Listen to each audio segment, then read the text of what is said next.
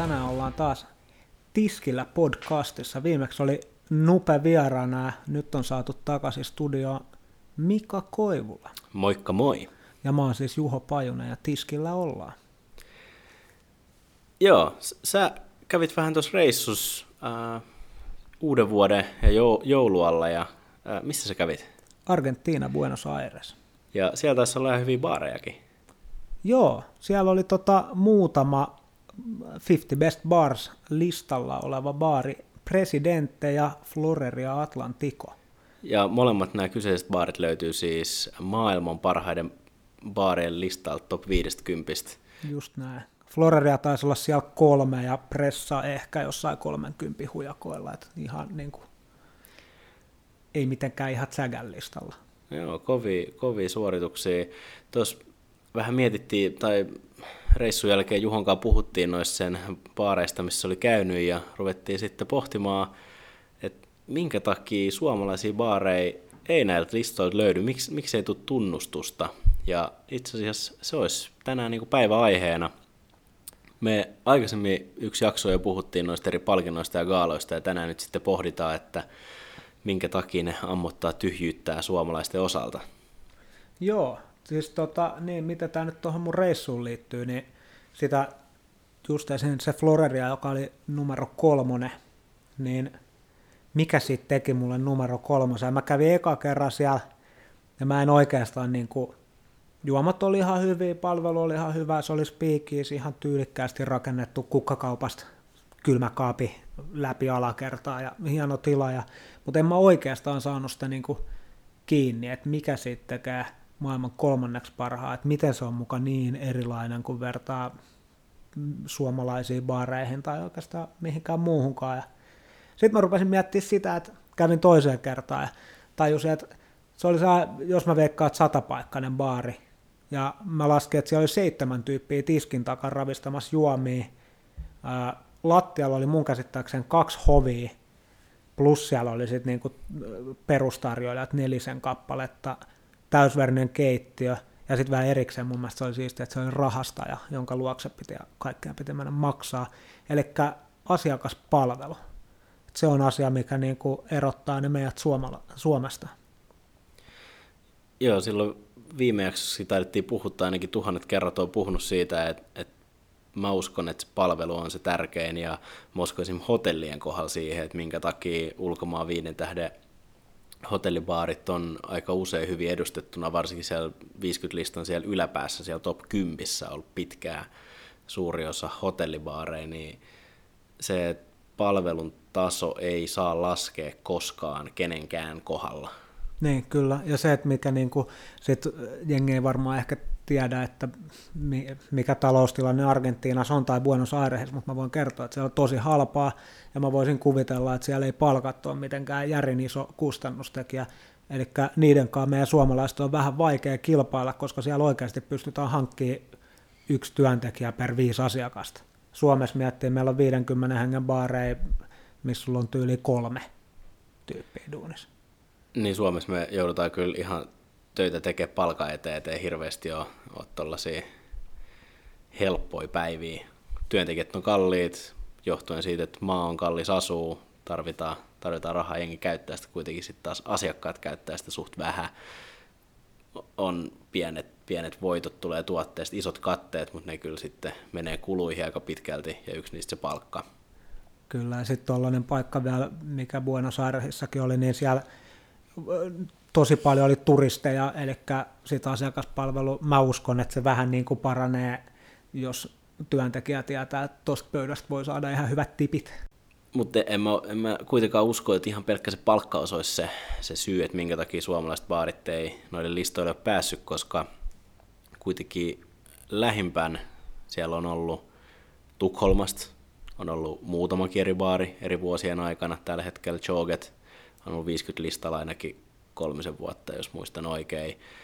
No Oslossa on vähän epis, kun siellä on Himkok, et, kun niillä on vähän niin kuin kaikkea, että onhan se niin kuin aivan poskettoman makea. Mutta sitten jos verrataan Kööpenhaminaa, josta on myös vuosien varrella ollut, tällä hetkellä sieltä ei taida olla yhtään baaria. Mun mielestä ei ole ainakaan 50. Joo, mutta siellä on ollut kuitenkin Rubikin, ja Rubi on silleen niin kuin tosi mun mielestä hyvä paikka, mutta toi semmoinen niin perusmesta, ei mitään niin kuin superihmeellistä, eli jos sitä vertaisi vähän niin kuin nyt Suomessakin oleviin baareihin, siellä on myös kalliit kustannukset ja muut. Mutta mikäköhän se voisi olla, että mitä suomalaiset baarit puuttuu, muuta kuin halpa työvoima?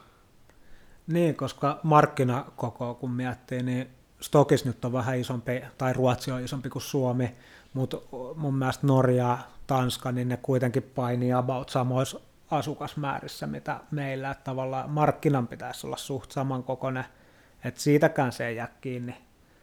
Sitä vähän tässä kun etukäteen valmisteltiin, niin mietittiin, että voiko se olla vain luovuus. Niin, meillä ei ole tarpeeksi luovaa porukkaa. Niin, tai sitten meillä on jotain tekijöitä, jotka estää meidän luovuuden. No, me kirjoitettiin etukäteen, että esim. sopimus. Niin mä oon, niin. Vähän, mä oon vähän sitä mieltä tuossa aikana, kun sopimuksia katsonut vierestä tai tehnyt, että et tuppaat aika pitkälti vähän niin kuin, että kaikki myydään. Että tehdään tosi tiukat, tiukat sopimukset yhteistyökumppaneiden kanssa, jotka sitoo meidät koko vuodeksi oikeastaan niin kuin kaikkea. Et jos nyt ottaa vaikka niin kuin rommi esimerkki, niin sulla on sitten yksi rommi, jota sun pitäisi käyttää kaikkiin juomiin, jossa käytetään rommia. Mutta sitten sulla olisi kuitenkin mahdollisuus todella iso kategoriaa, to, todella, todella moniin tuotteisiin rommikategoriassa, jotka on kaikki täysin erilaisia.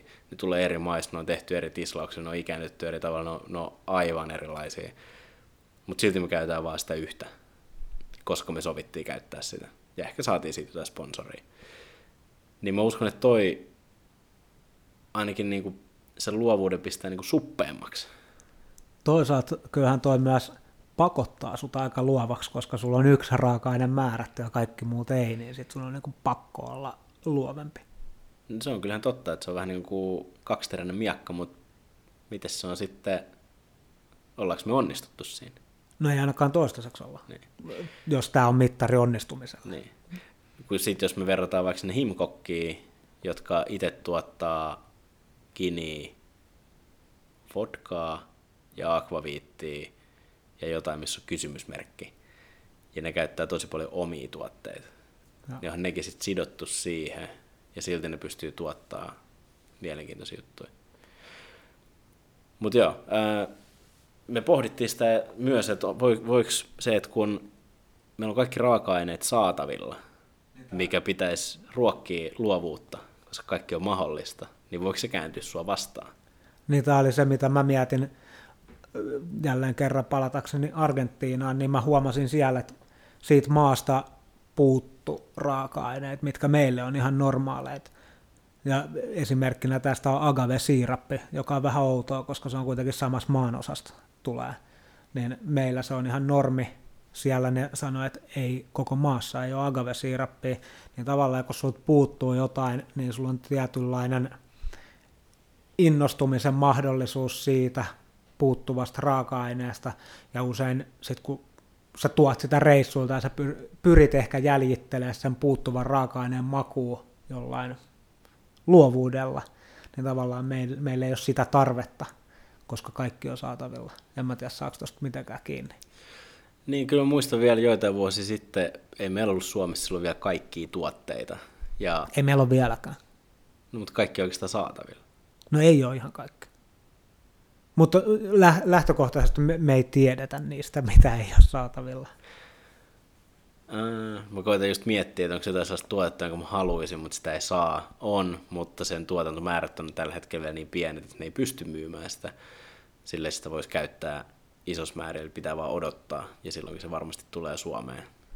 No, mun käsittääkseen Suomeen se mun fiksaatio kiinalaisesta Baichousta, niin sitä ei ole tällä hetkellä Suomessa saatavilla eikä se ole järin helppoa saada. Okay. Euroopan markkinoilta voi saada jotain, mutta tosi se on vaan mun fiksaatio. No tuossa on itse asiassa yksi ihan hyvä pointti, joka itse toivoisi ehkä näkevää enemmän. Mä en tiedä, että johtaisiko sinne listoille, mutta tuollaisten tuotteiden ra- raaka-aineiden käyttö koktaileissa, mitä ei ole niin normisti käytetty. Silleen, ettei se lista tuppasi ole vaan niin kuin kinia, vodka ja viskijuomia. Ja ehkä just, just joku rommi. Niin, kyllä. Tota, tosin sit isojen brändien käyttäminen niin usein johtaa siihen, että isot brändit, jotka sitten kuitenkin lennättää niitä tota, todennäköisiä tuomareita, niin tuo niitä myös sun baariin. Et ehkä tavallaan sen takia on myös järkevä käyttää niitä isoja. Niin, ja kyllähän monet Lontoossakin käyneenä, niin monet baarit käyttää kuitenkin isoja pelaajia tuotteita siellä listoilla. No miten sitten, niinku, pärjätäänkö me jossain muussa, pärjätäänkö me Safka Games? Niin sitäkin miettii, että onhan meillä niinku hyviä ravintoloita, mutta onko Suomesta koskaan, tai onko yksikään suomalainen ravintola koskaan ollut silleen niinku oikeasti maailmalla tunnettu? Niin sillä, että se olisi tehnyt jotain innovatiivista ja oikeasti erottunut. Niin, että jos nyt verrataan näitä meidän lähimaita, niin vaikka se Noma, joka oli pitkää, mä en ole ihan täysin skennes, että onko se nyt maailman paras ravintola vai ei. Mun, mä oon jotenkin ymmärtänyt, että se ei ole enää maailman paras, koska ne muutti sitä meininkiä. Mä en ole ihan varma, mutta onhan sitten jos sä rupeat miettimään tuollaisia niin uusia innovatiivisia rafloja, niin monta me tästä näin vaan niin kuin keksitäänkään. Edes maailman mittakaavassa ei niitä ihan hirveästi tuu mieleen. Kaikki ne, mitä mä oon katsonut Chef's Tableista. Just niin. Mutta jos miettii omaa, niin onhan se silleen, olihan ne niinku todella erilainen. Ainakin niinku, että se osui itteekin. Kyllä, et, joo et, joo. Jos, jos nyt joku kokki kuuntelee tätä, niin kommentoikaa, että et ollaanko me väärässä, mutta kyllä se niinku mua ainakin kiinnosti, että et niillä on niinku omat fermentointilaboratoriot ja tiimit ja niillä on tyyppi, joka etsii vaan raaka-aineita ja niinku, ei toi ole ihan normaalia. Tuo, kun miettii, eikö Ultimalla kanssa nyt aika sellainen, ne, niillä on ne vesikasvatushässäkät ja ne pyrkii tekemään itse aika paljon raaka-aineita, joka eikö se ole vähän noma-tyyliä? Mä en tiedä, mä en ole käynyt Ultimassa. No mä tiedän, että niillä on ne, niin. mutta, mutta se, että niin. Ja nolla tekee semi-innovatiivista. Joo, ne on, ne on kyllä, tekee hyvää ja ne on tehnyt myös yhteistyötä ton lontoolaisen Siilo tai Silo, joka on samantyylinen, mutta aika vähän löytyy maailmalta myös täysin vastaavia zero waste ravintoloita, jotka tähtää siihen yhtä, yhtä suurella intohimolla kuin Nolla tai Silo. Ehkä siinä on seuraava. Se voi olla, mä en tiedä. Mä en tiedä pystyykö, tai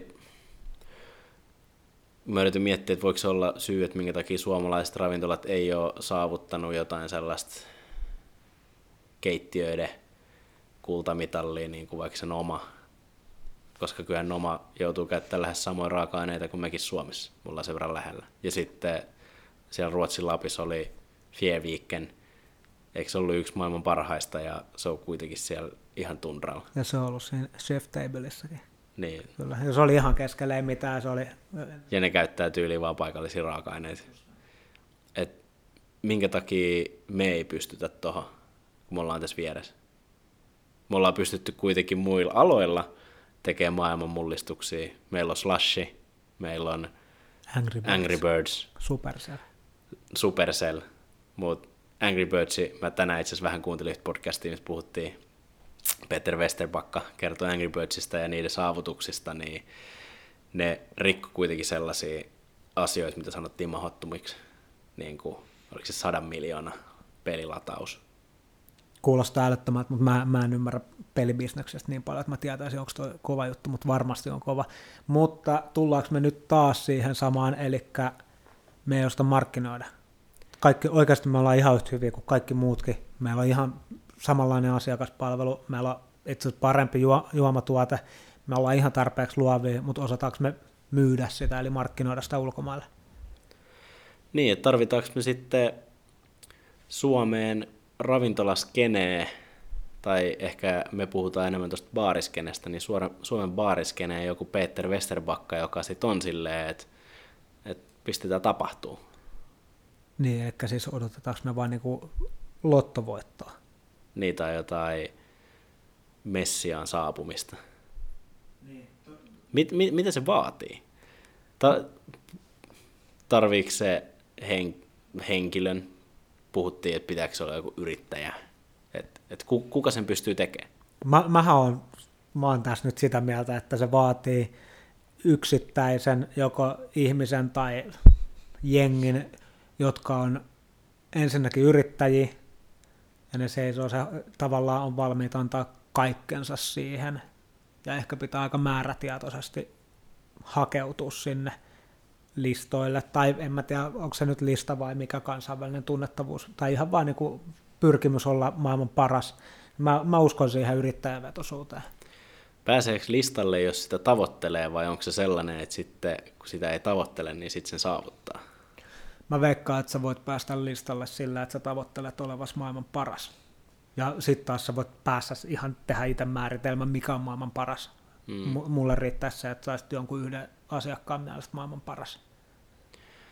Niin, mä uskon myös siihen, se on samalla lailla kuin urheilusuoritus, jos sä haluat olla paras, sä voit olla paras, jos sä oot valmis laittaa vaan itses likoa ja tehdä duuni se eteen. Kyllä. Mut mä, mä en itse näe sitä siinä, että sen tarvitsisi olla yrittäjä. Sen tarvitsisi olla vaan joku tarpeeksi nälkäinen, kunnianhimoinen tyyppi, joka, joka vaan määrätietoisesti haluaisi saavuttaa jotain. Tietenkin se on itsekästä, eli todennäköisesti oman brändinsä rakentamista. Me aikaisemmin tuossa vähän puhuttiin ennen lähetystä, käytiin ideoita, sparrattiin läpi ja mä haluan nostaa esimerkkinä Alex Kratena ja Simone Caporale ja Artesianin ajat. Ne on ollut siellä ihan rivis duunissa ja ne voitti neljä kertaa putkeen Artesianille maailman paras baari 50 Best Bar säännöstyksessä plus Tales of the Cocktailissa, mitä voittikaan. Ja neljännen voiton jälkeen irtisanoutu ja sen jälkeen on kuumaa valuuttaa ja siitä on jo useampi vuosi. Mä, joo, siis joo. Mä ymmärrän sun pointin, mutta mä oon, siitä, mä oon vähän eri mieltä, koska Kratenalla ja Caporalella, niin niillä oli pikkasen eri pelimerkit ja ne pelasi eri niin kuin pelikentällä. Että toi saattaa toimia jossain muussa maailmankolkassa. Tämä nyt sattuu olemaan Lontoa, joka nyt on cocktail gamein ehkä ykkönen tai kakkonen noin niin kuin markkina-alueeltaan. Et Suomessa mä silti uskon siihen, että se vaatii yksittäisen ihmisen halun tehdä sitä, ja silloin mä suosittelen ainakin hänelle, että se olisi yrittäjä. Mitä jos se saa vaikka sen baarin menestymisestä korvausta, mitä paremmin baarilla menee, niin sitä isompi korvaus? Mä uskon, että toi on ihan riittävä sitouttamiskeino. sen yrittäjäksi. No mä lasken sen, että silloin sulla on tarpeeksi. No joo, toki eihän, eihän raha voi olla ainoa motivaattori, eikä todellakaan kannatakaan olla. Mutta yleensä se on aika iso motivaattori. No, joo, ehkä on, mutta ehkä myöskin silloin se, että sä oot luonut jonkun tuollaisen, niin siinä motivaattorina voi olla se, että sä haluat olla maailman paras. Joo, eli me jäädään, jäädään odottaa sitä, että kuka on tämä nälkäinen henkilö, joka lähtee, lähtee brändäämään itseään, itseään ja omaa baaria ja samalla Suomen baarikulttuuri ympäri maailmaa. Voiko olla yksi syy ihan vaan siihen, että meillä ei ole, niin, koska jengi ei halua, ei jengi kiinnosta olla millään listoilla. Listat on ihan vi, niin kuin viime vuosikymmentä, 2010-lukua. Se voi pitää paikkansa, koska aika monet ravintolathan on kääntynyt vähän niin kuin Michelin vastasiksi ja no, että ne ei halua kuulua mihinkään, he haluaa vaan tehdä hyvää ruokaa ja that's it. Ja sitten ne palkitaan jossain muilla listoilla kuitenkin parhaina. Just niin, mutta voihan toikin olla, että ei, ei, ei meillä vaan niin kuin, tosin vitsi, kun miettii kaikkea, niin kuin me ollaan, suomalainenhan on menestyshullu kansa, eli aina kun joku voittaa jotain, niin sitä sitten juhlitaan oikein kaikkialla. Torilla. Torilla, just näin. Kaikilla toreilla, ei kaikkialla, vaan kaikilla toreilla. Niin luulisi nyt, että jengi myös kiinnostaisi menestyä tässäkin. Mä toivoisin kyllä samaa. Mulla on semmoinen fiilis, että, että Suomen baariskene tarvis kyllä, tarvis kyllä vähän jotain tunnustusta. Tunnustusta ja jonkun tyypin, joka himoitsee sitä niin, tunnustusta. Niin, just näin. Mä, Kyllä. Juuri mä... noilla sanoilla. Me ei pystytä ehkä itsestä enää tekemään, ja siksi me toivottaisiin, että joku teistä tekee sen. Anteeksi, miten? Hey!